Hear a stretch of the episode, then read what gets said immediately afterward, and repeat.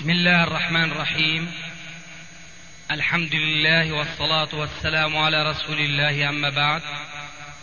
فهذا أحد أشرطة سلسلة الهدى والنور من الدروس العلمية والفتاوى الشرعية لشيخنا المحدث العلامة محمد ناصر الدين الألباني حفظه الله ونفع به الجميع. قام بتسجيلها والتأليف بينها محمد بن أحمد أبو ليلى الأثري. إخوة الإيمان والآن مع الشريط الثالث والخمسين بعد المئة الثالثة على واحد. هاتها. بسم الله الرحمن الرحيم. آه، يمر الشعب اليمني في هذه الظروف على ما يمكن تسميته بالتحولات الجذرية لنظام الحكم وهيمنة الشريعة الإسلامية نتيجة للوحدة التي تمت بين سلطتي شطري اليمن. ومن ثم سماح الحكومة بما يسمى بالتعددية الحزبية أو السياسية وما يسمى بالرأي والرأي الآخر وهو اعتراف لكافة الأحزاب بشرعية وجودها والاعتراف بها. الأمر الذي يستلزم وجود دستور يتواكب مع المتغيرات فعمدت الحكومة إلى إلغاء الدستور الإسلامي السابق وأوجدت دستورا قال عنه العلماء أنه علماني وأنه أزاح الشريعة عن هيمنتها في التشريع وجعل ذلك إلى مجلس الأمة أو النواب. الذي يتربع على معظم مساحته رجال الدولة ورؤساء الأحزاب الشيوعية والعلمانية. والسؤال ما رأي الشرع من وجهة نظركم في من يدعو إلى الجهاد لفرض التشريع الإسلامي على كل مناحي الحياة؟ بواسطة إيجاد دستور إسلامي وما هو رأيكم في مشروعية وضع الدساتير التي تفرض على الناس آه، كأعلى تشريع في البلاد؟ أولا يجب علي قبل أن أدخل في الإجابة عن السؤال أن ألفت النظر إلى عادة في توجيه الأسئلة. يقول السائل ما رأي الشرع في كذا وكذا؟ فأرى أن هذا التعبير لا يليق شرعا. لأن الشرع الذي آه، مصدره هو الله تبارك وتعالى لا يقال ما رأيه في كذا يقال ما رأي الشيخ في كذا. وإنما إذا كان السؤال عما في الشرع فهو ما حكم الشرع. بعد هذا التصحيح لهذا السؤال أقول السؤال تضمن عن أسئلة أكثر من سؤال واحد. فأول ذلك الجهاد. فأنا أذكر ما جاء في مسند الإمام أحمد وسنن الإمام الدارمي وغيرهما بالسند الصحيح آه، من حديث أنس بن مالك رضي الله تعالى عنه قال قال رسول الله صلى الله عليه وآله وسلم جاهدوا المشركين بأموالكم وأنفسكم وألسنتكم. فالجهاد اذا له ثلاثة وجوه أو ثلاثة أنواع. الجهاد بالنفس وهو الذي يحض القرآن الكريم عليه في عديد من آياته الكريمة في القرآن الكريم. آه هذا النوع من الجهاد يبدو أن العالم الإسلامي كله ليس مهيئا للقيام به. وهذا له أسباب كثيرة وكثيرة جدا. منها عدم وجود الاستعداد النفسي اولا ثم الاستعداد السلاحي ثانيا. آه، ربنا عز وجل كما نعلم جميعا يقول وأعدوا لهم ما استطعتم.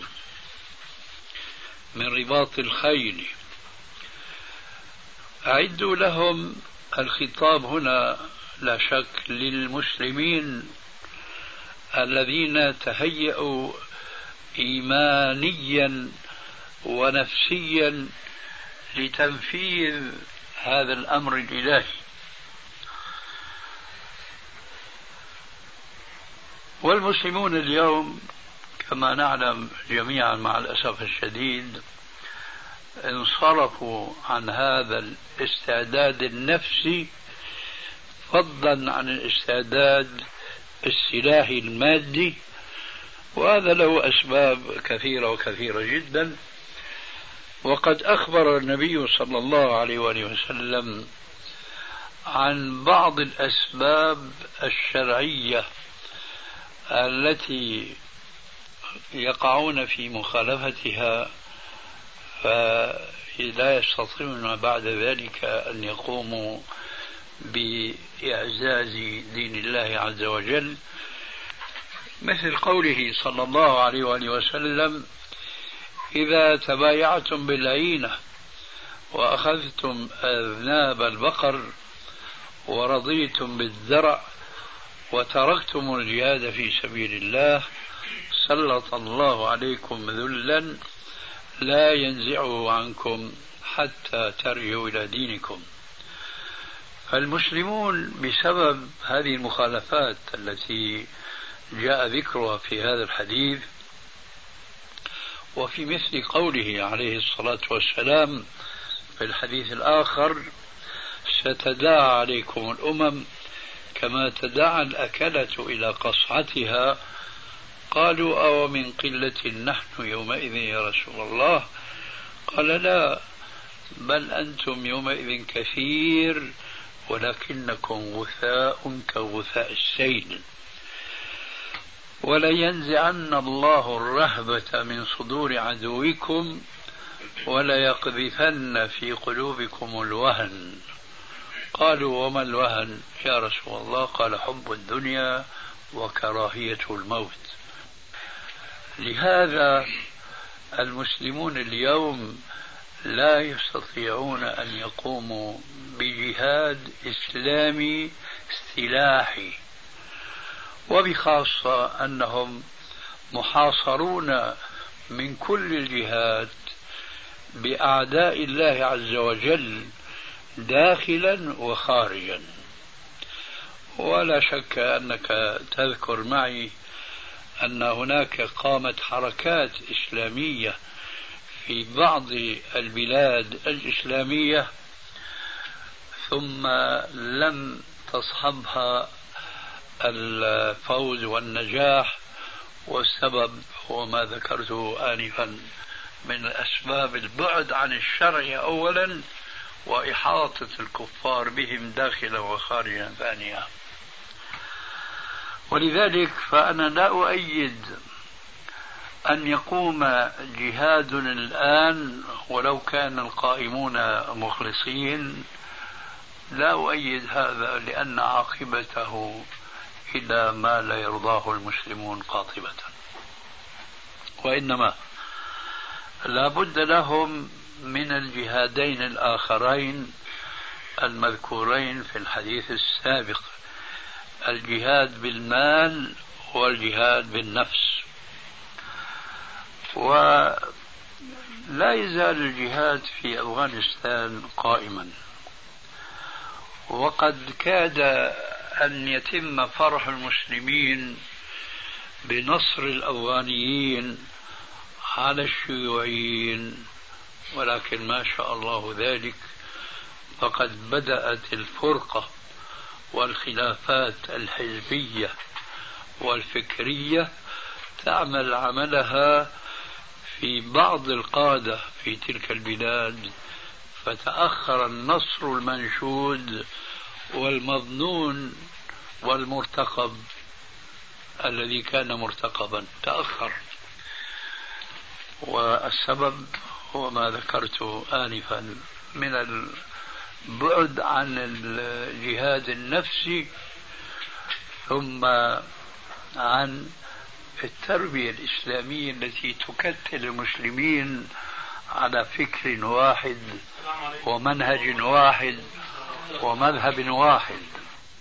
وأنا مع جهلي بالواقع في اليمن الشمالي والجنوبي لكن حسبي أن الفرقة آه، ذرت قرنها من يوم انقسم اليمن إلى قسمين.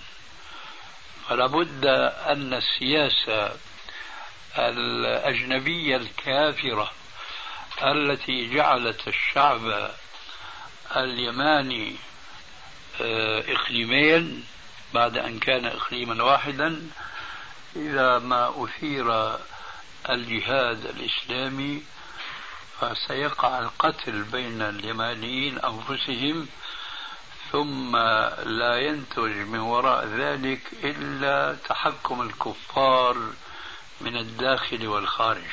ولذلك فأنا أرى أن ينحصر الجهاد بالمال وباللسان. وأدندن منذ نحو عشرين سنة أو أكثر بأن العزة والمجد للمسلمين لا يقوم إلا على ركيزتين اثنتين. إحداهما تصفية الإسلام مما دخل فيه مما هو بريء منه براءة الذئب من دم ابن يعقوب كما يقال سواء ما كان الدخيل في العقيدة في التوحيد بخاصة أو العقيدة بعامة أو كان الدخيل في العبادات أو الأخلاق والسلوك كل هذا وهذا ينبغي تصفيته علميا. وهذا مع الأسف قل من ينهض به في مختلف البلاد الإسلامية. ونحن نعلم أن هناك صيحات كثيرة وأحزاب عديدة كلها تنشد إقامة الدولة المسلمة ولكنها لا تتخذ السبب الأساسي الذي إذا ما اعتمد عليه حقق الله لهم بغيتهم. ألا وهو هذا الذي نسميه بالتصفية. لأن الإسلام الذي أنقذ العرب من جاهليتهم وضلالهم وذلهم إلى الهدى وإلى النور والعز ينبغي أن يكون هو نفسه يعيد المسلمين إلى عزهم المنشود والذي ضاع عنهم منذ قرون طويلة. فهذا الإسلام ينبغي أن يصفى من كل ما دخل فيه مما ليس منه وأن يربى المسلمون على هذا الإسلام ويومئذ تظهر تباشير عودة العز المسلمين وأن يتحقق لهم التمكين في الأرض الذي بشر به المسلمون في كتاب ربهم وفي سنة نبيهم صلى الله عليه وآله وسلم. كما جاء في الحديث الصحيح بشر هذه الأمة بالرفعة والسناء والمجد والتمكين في الأرض ومن عمل منهم عملا للدنيا فليس له في الآخرة من نصيب. فإذا قبل كل شيء يجب الإخلاص لدين الله عز وجل وثاني شيء إعادة الإسلام في أفهام المسلمين إلى ذاك الإسلام الأول الصافي وأن يربى المسلمون على هذا الإسلام الصافي. وهذا مع الأسف اليوم غير موجود ولا في إقليم من أقاليم الإسلامية الكثيرة. ولهذا فأنا لا أقول كما قلت آنفا لا أرى الجهاد بل أحذر أحذر من الجهاد لأن الوسائل النفسية والمادية لا تساعد المسلمين على القيام بأي جهاد في أي مكان كان.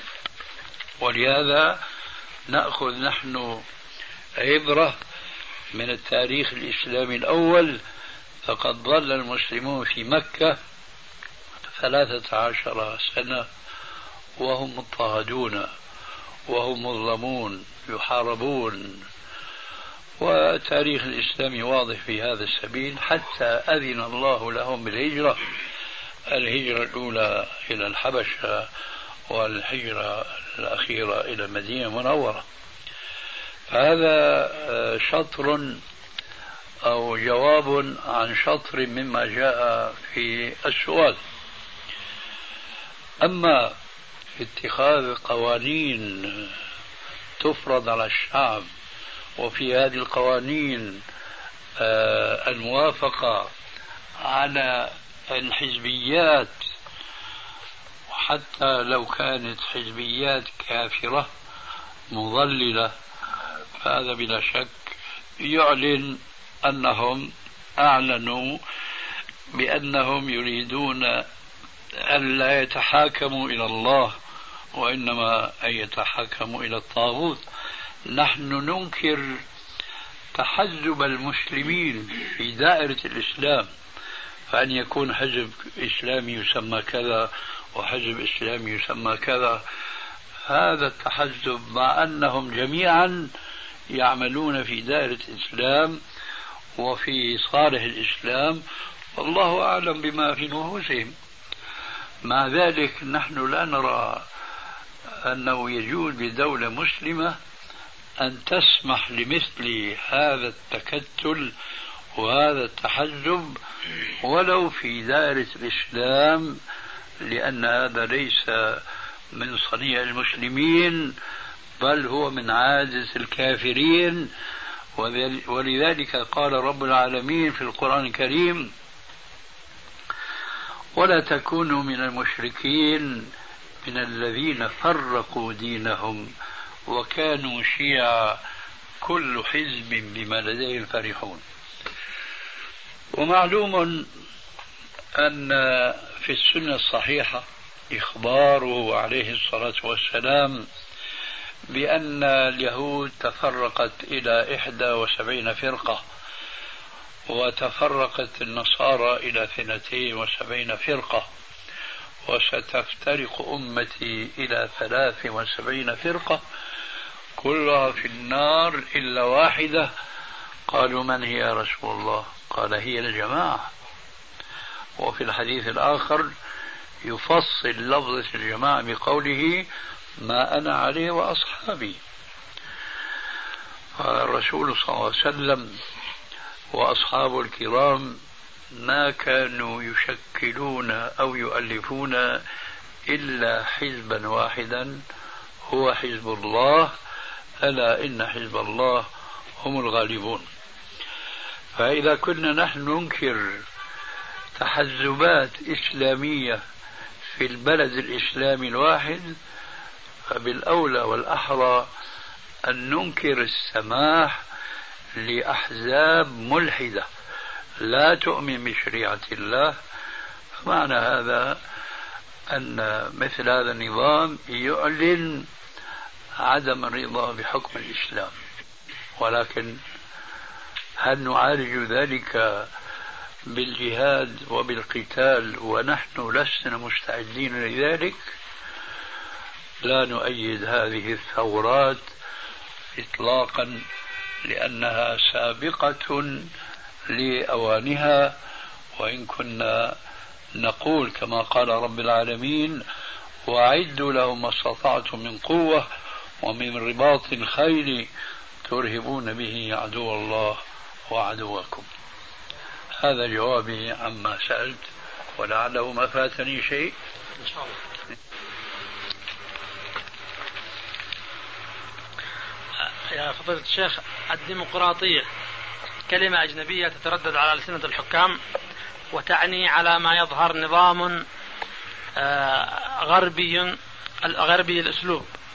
وقد اعتبرها كثير من الجماعات الإسلامية حلا لما يسمى بالحكم الفردي الذي لا يمكن أحد من المشاركة.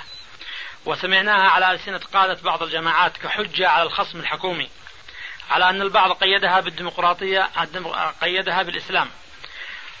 وقد نال المؤمنون بالديمقراطية من صفوف الجماعات والحركات الإسلامية شيئا من المناصب وإن كانت في كثير من الأحيان خاوية المضمون. ويكاد يكون في اليمن صور لمثلها لمثل ما ذكرت. والسؤال ما موقف الإسلام من من مثل هذه المصطلحات الغربية؟ وهل تروا الاستفادة من النواحي الإيجابية للديمقراطية للوصول إلى مناصب لخدمة الإسلام أو حتى لحماية الجماعة الإسلامية على الأقل؟ آه، لا نرى شيئا من ذلك إطلاقا.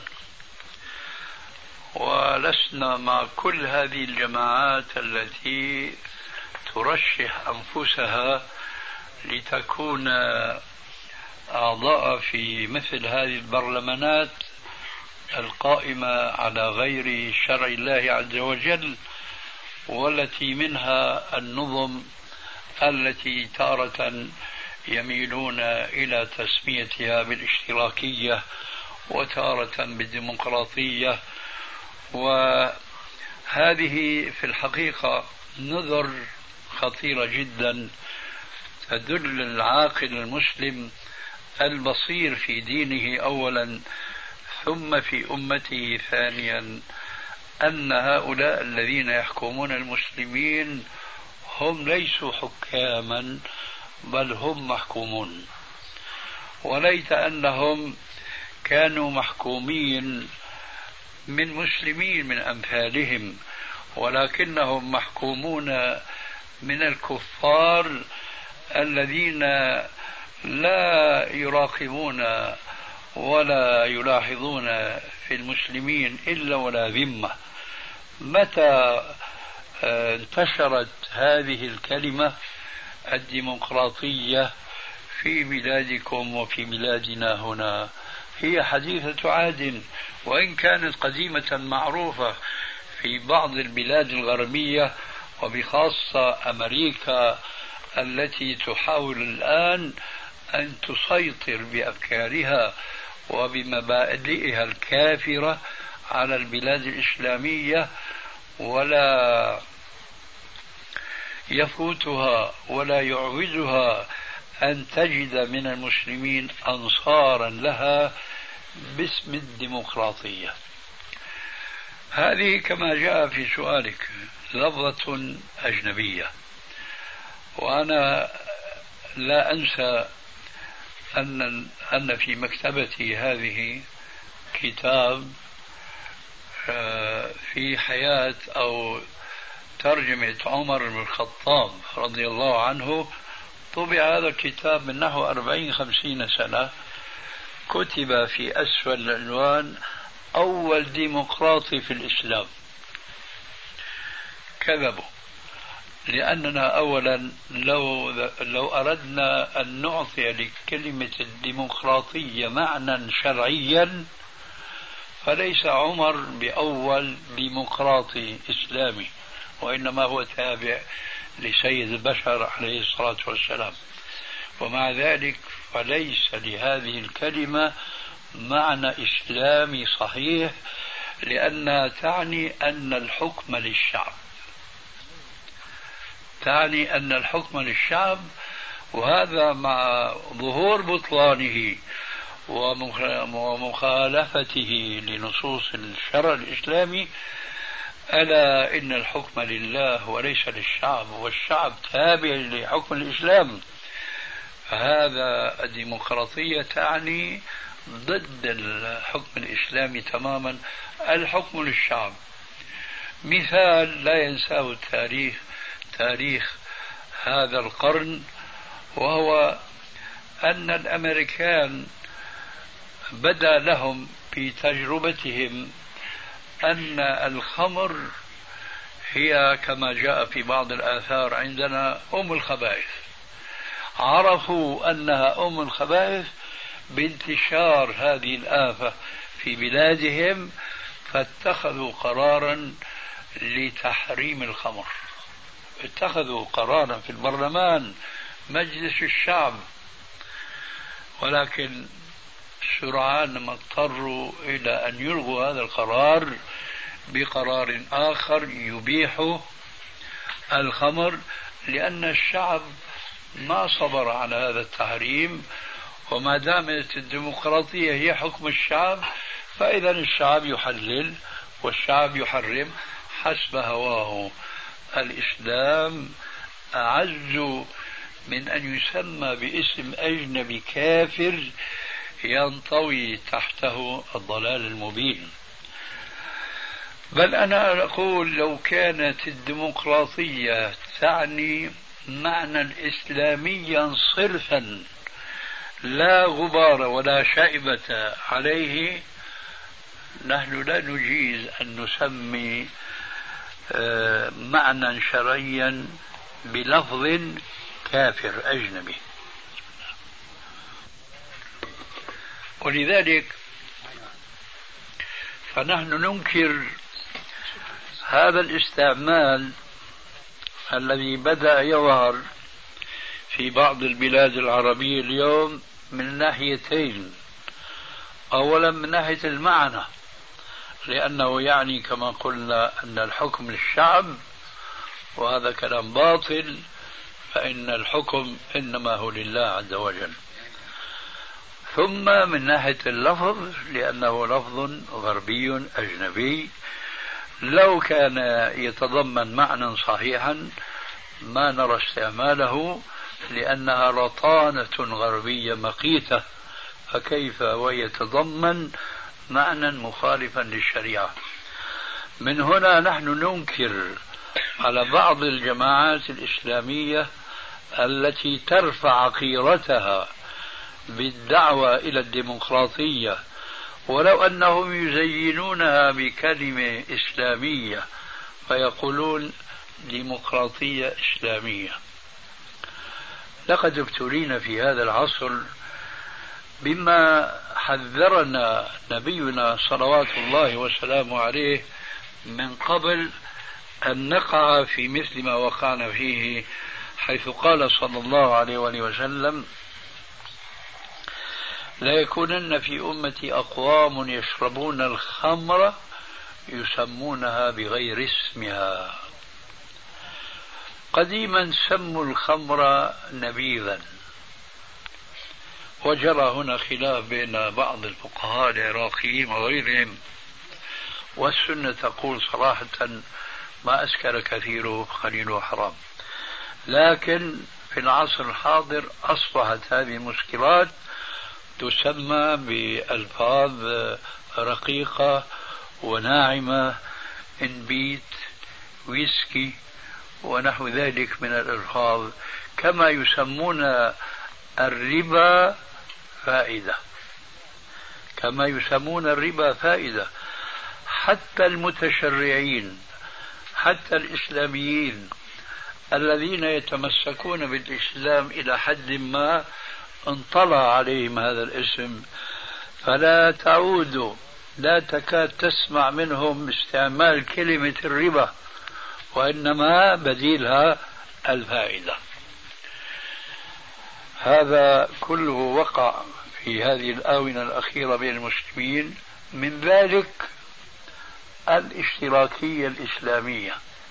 قبل الديمقراطية الإسلامية في اشتراكية إسلامية وألفت بعض الكتب في ذلك. وحاولوا في بعض الأحكام التي تتضمنها الاشتراكية الكافرة أن يصبغوها بصبغة إسلامية. وقع بعضهم في مثل هذا. من هذا القبيل أيضا البنوك الإسلامية. هذه من مصائب المسلمين. من هذا القبيل أيضا الأناشيد الإسلامية. كلها تنبع من منبع واحد وهو يسمونها بغير اسمها. تسمعون لابد بالفنون الجميلة. الفنون الجميلة وتسمعون بالمشروبات الروحية. آه. على هذا الميزان كلمة الديمقراطية في العصر الحاضر الآن. ولذلك فنحن نحذر كل من كان مؤمنا بالله ورسوله حقا أن يغتر بما يسمى بالديمقراطية. من هذا القبيل أيضا البنوك الإسلامية. هذه من مصائب المسلمين.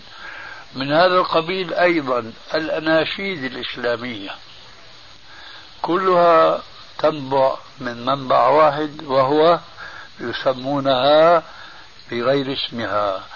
تسمعون لابد بالفنون الجميلة. الفنون الجميلة. وتسمعون بالمشروبات الروحية. آه. على هذا الميزان كلمة الديمقراطية في العصر الحاضر الآن. ولذلك فنحن نحذر كل من كان مؤمنا بالله ورسوله حقا أن يغتر بما يسمى بالديمقراطية مطلقا أو بالديمقراطية الإسلامية. فإنها نظام كافر ألست ترى أن من طرق هذا النظام إجراء الانتخابات؟ وما معنى إجراء انتخابات معناه وخيم جدا جدا من الوجهة الإسلامية. أولا التسوية بين المسلم والكافر. الصالح والطالح. وربنا عز وجل يقول أفنجعل المسلمين كالمجرمين؟ ما لكم كيف تحكمون؟ هذا النظام نظام الانتخابات الديمقراطي لا يفرق اولا بين مسلم وكافر. لا يفرق بين الصالح ومجرم. لا يفرق بين رجل وامرأة. كل هؤلاء لهم حرية الانتخاب. أن ينتخب وأن ينتخب. أي أن ترشح المرأة الفاسقة الفاجرة المتبرجة بل الكافرة نفسها فتصبح عضوا في البرلمان بل تصبح وزيرة من الوزراء وربما يأتي يوم تصبح هي الحاكمة ويصدق في أقل من ذلك على هؤلاء قوله عليه الصلاة والسلام كما جاء في صحيح البخاري ما أفلح قوم ولوا أمرهم امرأة هذا من آثار النظام الديمقراطي الذي يراد الآن فرضه على البلاد الإسلامية باسم الحكمة والسياسة الشرعية. وهذا من آثار غزو الكفار لبلاد الإسلام برضا بلاد الإسلام. احتلال الأمريكان الآن للسعودية وغزوها للعراق بعد أن تعاون معها كثير من الدول العربية مما مكن لهؤلاء الكفار ألا وهم الأمريكان وفيهم اليهود مكن لهم في الأرض التي كنا نرجو منها أن تكون هي القائده للدول الأخرى لتحكم بما أنزل الله وإذا بها تعود القهقرة. وإن كنا لا نزال نرى فيها من الخير ما لا نراه في الدول الأخرى. لكن حلول الأمريكان في هذه البلاد هي قاصمة الظهر. ولذلك فإن كنت تسمع الآن دعوة إلى فرض نظام الديمقراطية في اليمن فهذا يذكرنا بمثل سوري يقول إذا حلق جارك بل أنت ولذلك ستنتقل هذه العدوى من اليمن إلى السعودية. وأنا أخشى ما أخشى أن تعود السعودية آه، قسمين بل ثلاثة أقسام. إذا كان إذا كان النظام الكافر الروسي جعل اليمن قسمين فالنظام الأمريكاني الكافر المحتل الآن للسعودية سوف يجعلها على أقل ثلاثة أقسام. نجد وحجاز وما أدري خاص بالشيعة الذين يعيشون هناك في بعض البلاد. ونسأل الله عز وجل أن يخيب ظننا هذا وأن يظل السعوديين السعوديون كما كانوا من قبل محافظين أولا على توحيدهم ثم على تحكيم شريعة ربهم ولو بقدر كما كان يشكو بعض الدعاة الإسلاميين لكنهم على كل حال هم خير من كثير من البلاد الأخرى ولذلك فالخطر نخشى أن يستمر وأن يستمر فما عليكم معشر اليمنيين إلا أن تكونوا دعاة حكماء فقهاء. وقد شهد لكم رسول الله صلى الله عليه وسلم قديما بالحكمة والفقه. ولا تلجأوا لاستعمال القوة لأن القوة المادية لا تفيد الآن قبل أن تتحقق القوة الإيمانية في النفوس وفي القلوب. غيره. ما حكم من يفرق بين الشريعة والعقيدة؟ الشريعة كنظام والعقيدة كإيمان. بالله خالقا رازقا. نعم. عفوا أريد أن أفهم ماذا يعني يريد من التفريق هذا. يقول أن الشريعة موكو التشريع موكول لبني آدم بحيث ينظموه بحسب ظروفهم وبحسب معايشهم ولكن العقيدة لا تتغير فنحن نؤمن بالله خالقا رازقا. ولكن الشريعة يعني من باب الفقه ومن باب التشريع. يعني الشريعة تتغير؟ أيوة يقصد هكذا.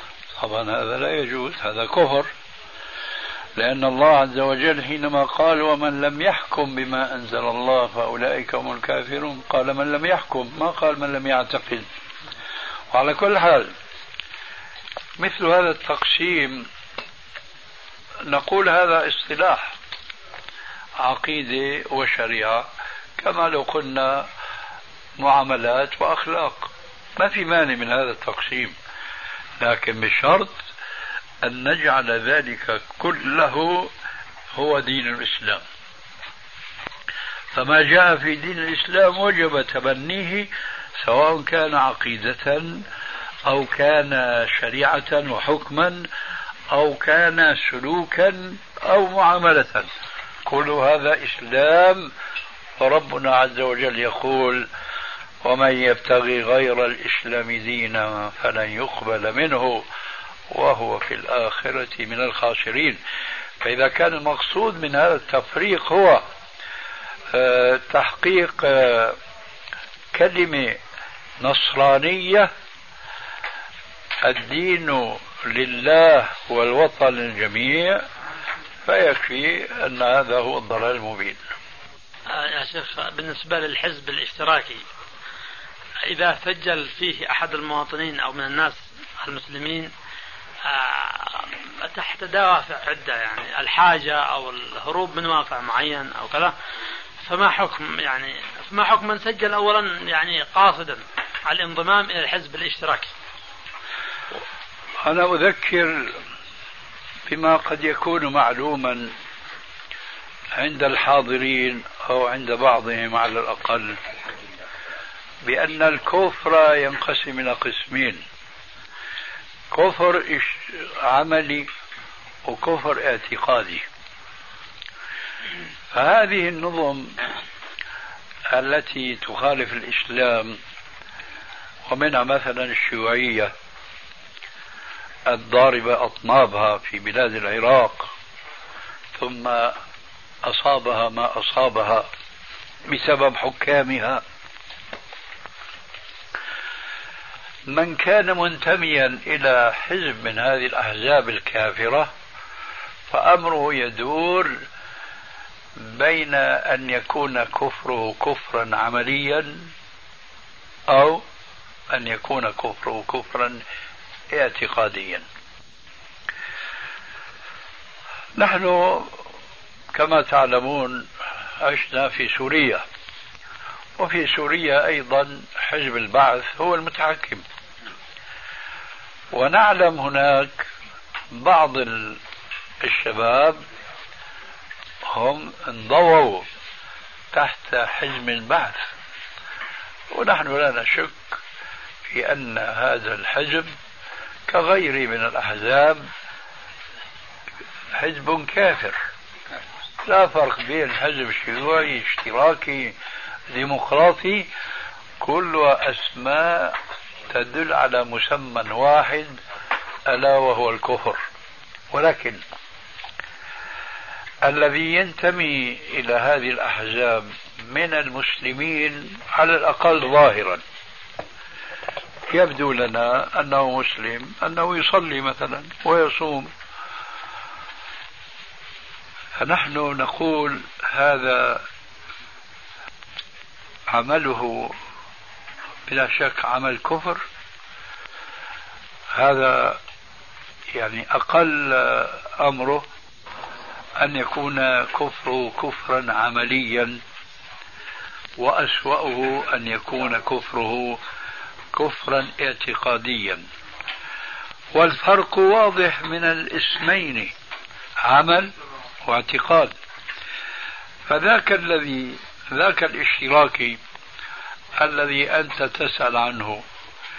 إن كان حينما انضم إلى ذاك الحزب وعمل معه إن كان عن اعتقاد فهو كافر مرتد عن دينه. وإن كان عن حاجة وعوز وفقر وليس عن عقيدة فكفره كفر عملي وليس كفرا اعتقاديا.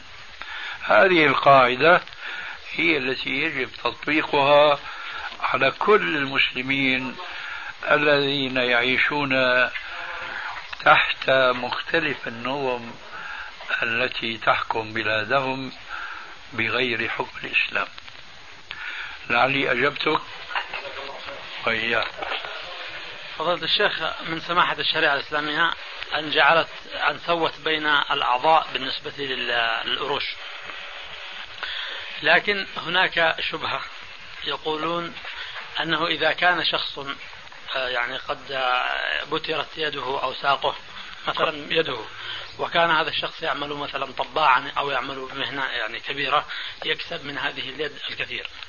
ووجد بالمقابل شخص آخر لا يكسب من وراء يده كثيرا. فقالوا كيف يعني آه، تسوية الأروش بالنسبة لهذا وهذا فرقوا أو جعلوا في بعض الأحيان آه، لمن يكون كاسب بيده أن يكون هناك نوع من التعويض اللي يكون أكثر من الأرش أو أكثر من الدية. فما رأيكم ما رأي فضلتكم بالنسبة لهذا الموضوع الأروش وموضوع الديات أيضا؟ أنت تقصد جمع أرش؟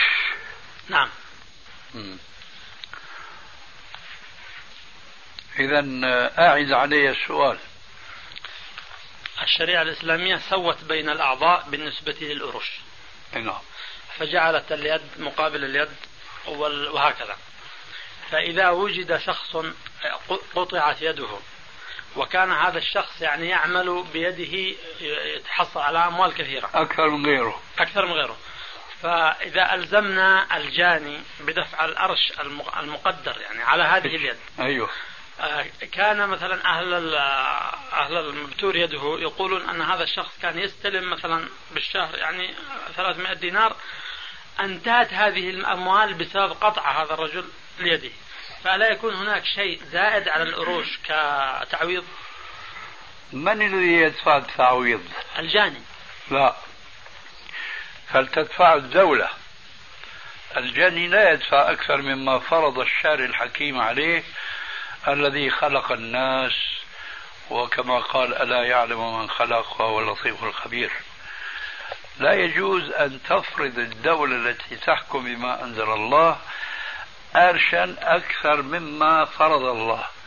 وإذا رأت أن هذا المجني عليه يتضرر كثيرا بسبب قطع عضو من أعضائه حيث كان عمله قائما عليه فعلى الدولة أن تعوض وليس على الجاني. ما رأي فضيلتكم في في آه، فارق القيمة الشرائية للعملة؟ آه، من بعض الناس يروا أنها جائزة والبعض يروا يعني آه، دخولها ضمن الربا. تقصد بالفارق بسبب ارتفاع الهبوط والنزول. نعم. نحن نرى أنه إذا كان ذلك يتعلق بالدين والوفاء فيجب على الدائن أن ينفي أن يفي ما في ذمته بالقيمة التي كان استلمها يوم استلمها. سواء كانت القيمة ارتفعت أو هبطت. لأن الأمر كما تعلمون من قوله تعالى هل جزاء الإحسان إلا الإحسان. فهذا المحسن الذي أقرضني منذ أعوام كذا دينار ما نذهب بعيدا دينار أردني. وكان الدينار الأردني يومئذ يساوي عشرة ريالات سعودية. فهبط الدينار الأردني بعوامل سياسية اقتصادية ما يهمنا التفصيل في هذا المجال. فصار قيمة الدينار الأردني على النصف مما كان يوم أنا قبضت منك مثلا ألف دينار. فأنا انطلاقا مني من الآية السابقة هل جزاء الإحسان إلى الإحسان؟ لا يجوز لي أن أوفيك نفس الرقم ونفس العدد وهو الألف دينار التي كنت قبضتها يوم كان الدينار بعشر ريالات. ونحو ذلك من العملات الثابتة القيمة. وإنما علي أن أوفيك ما يساوي تلك القيمة يومئذ. أي بدل الألف دينار ألفي دينار. وليس هذا من الربا بسبيل. من من صلى بالناس الجمعة قبيل وفاة الرسول صلى الله عليه وسلم.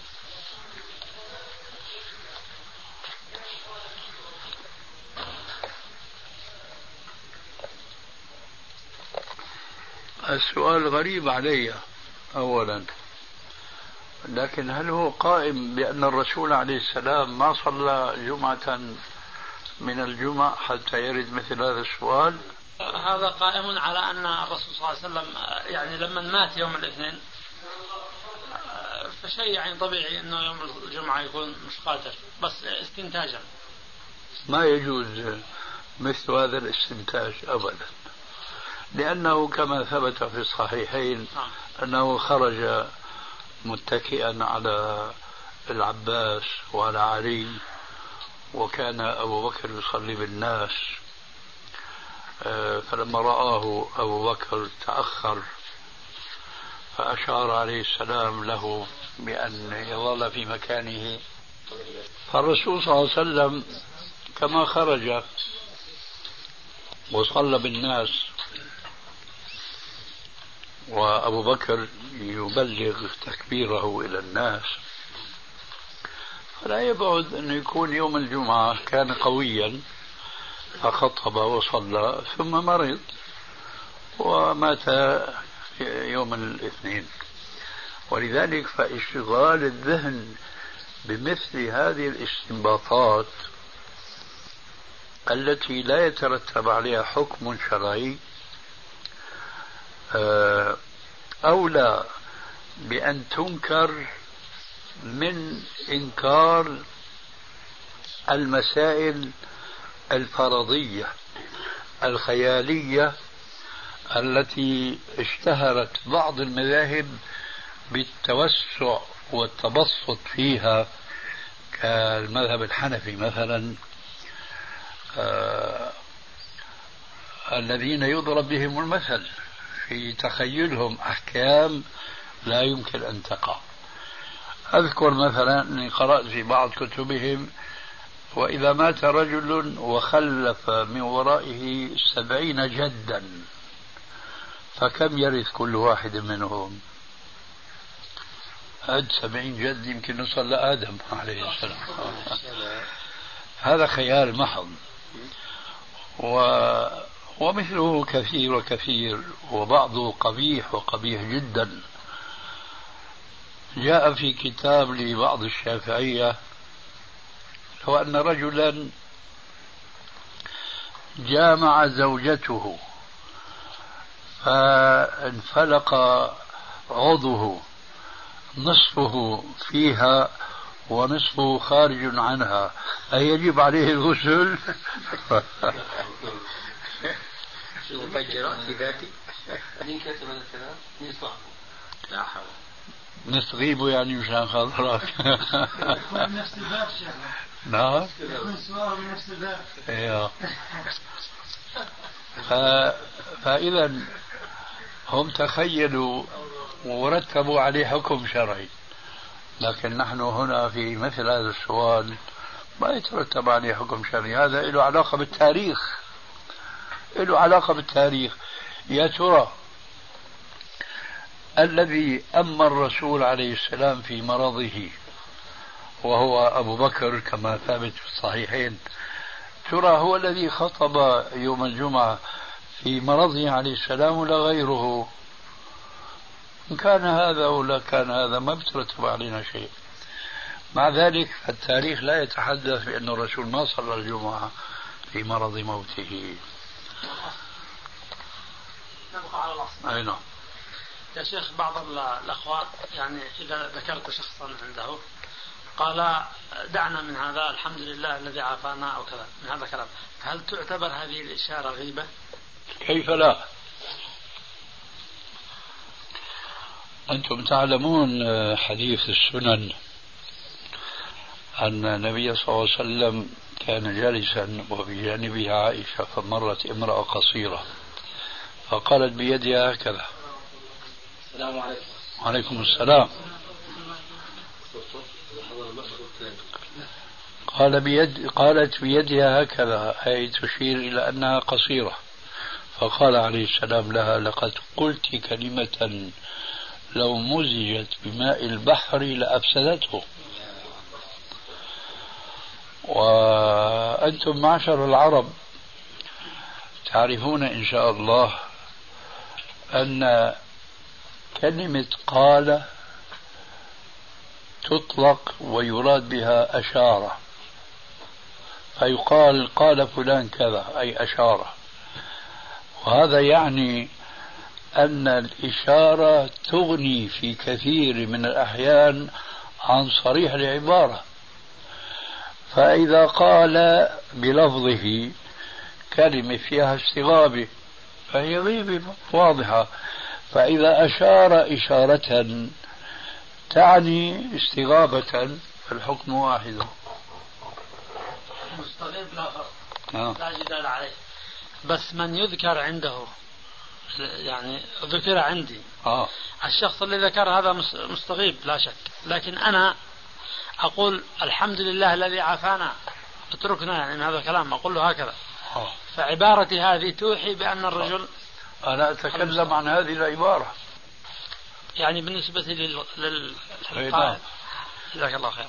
إياك آه الإشارة يا شيخ في الصلاة. آه من كان مريضا ولا يستطيع أن يصلي إلا بإشارة عينيه مثلا. فإذا كان قد آه جعل للسجود موضعا. وللركوع موضعا وللجلسة بين السجدتين موضعا وللقيام موضعا. ثم في أثناء هذه المواضع يعني طاشت عينه من عيناه من الركوع إلى السجود وهكذا. فهل يعيد فهل يسجد سجدتي السهو؟ باعتبار النظر يعني مال من الركوع من موضع الركوع إلى موضع السجود. ومن الذي خطط له هذا التخطيط حتى يترتب من وراء سهو وسجود؟ وكيف يستطيع أن يحدد الركوع والسجود بعينيه؟ إلا إذا كان بذهنه. يتصور الركوع والسجود القيام بس. دون معنى بس. لا هذا التخطيط ما أنزل الله به من سلطان. وفي أحد يذكر هذا؟ عندكم؟ لا أنا يعني واجهتني هذه المسألة. غيره؟ آه، ما نصيحتكم لأبناء الشعب اليمني وخاصة العلماء يا شيخ. لا حول ولا آه، قوة إلا بالله. نحن نجد آه، العلماء في اليمن وجهات نظرهم متباينة خاصة في هذه الأيام. في نوع من الاضطرابات ونوع من ال... قل لي وجوه نظرهم. يعني منهم من يرى الجهاد ومنهم من يرى وجهة رأيكم ونظره وجه يعني كلامكم كالشيخ مقبل والشيخ محمد عبد الوهاب وغيرهم. وفي تباين ولكل يعني هذول وجهتي نظر. في نعم. شيء في ثالث؟ آه، في آه، الشيعة. آه. اللي هؤلاء يعني يميلون مع مع الأقوى. تقصد بالشيعة الزيدية؟ نعم. مم. يميلون مع الحكام؟ يعني في كثير من الأحيان. إذا أنا قدمت النصيحة طيب جزاك الله خير وإياك. الله يبارك فيك. وفيك بارك. الله أكبر.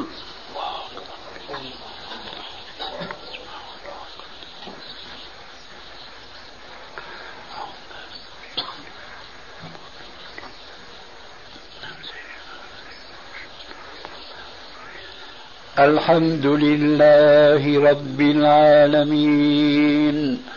الرحمن الرحيم.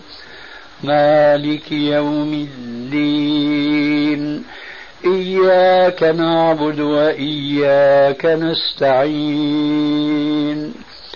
اهدنا الصراط المستقيم. صراط الذين أنعمت عليهم غير المغضوب عليهم ولا الضالين.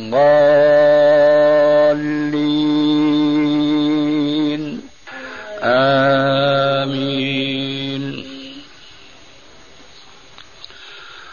وقال الذي آمن يا قوم اتبعون أهلكم سبيل الرشاد. يا قوم إنما هذه الحياة الدنيا متاع وإن الآخرة هي دار القرار. من عمل سيئة فلا يجزى إلا مثلها. ومن عمل صالحا من ذكر أو أنثى وهو مؤمن وهو مؤمن فأولئك يدخلون الجنة يرزقون. يرزقون فيها بغير حساب. ويا قوم ما لي أدعوكم إلى النجاة وتدعونني إلى النار. تدعونني لأكفر بالله وأشرك به ما ليس لي به علم وأنا أدعوكم إلى العزيز الغفار. لا جرم أن ما تدعونني إليه ليس له دعوة ليس له دعوة في الدنيا ولا في الآخرة. وأن مردنا إلى الله. وأن المسرفين هم أصحاب النار.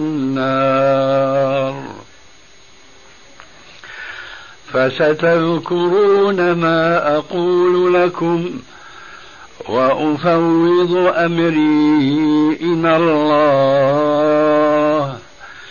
إن الله بصير بالعباد. الله أكبر.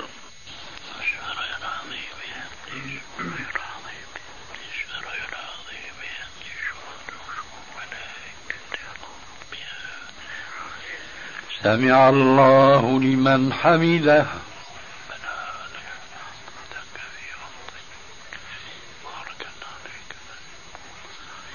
الله أكبر.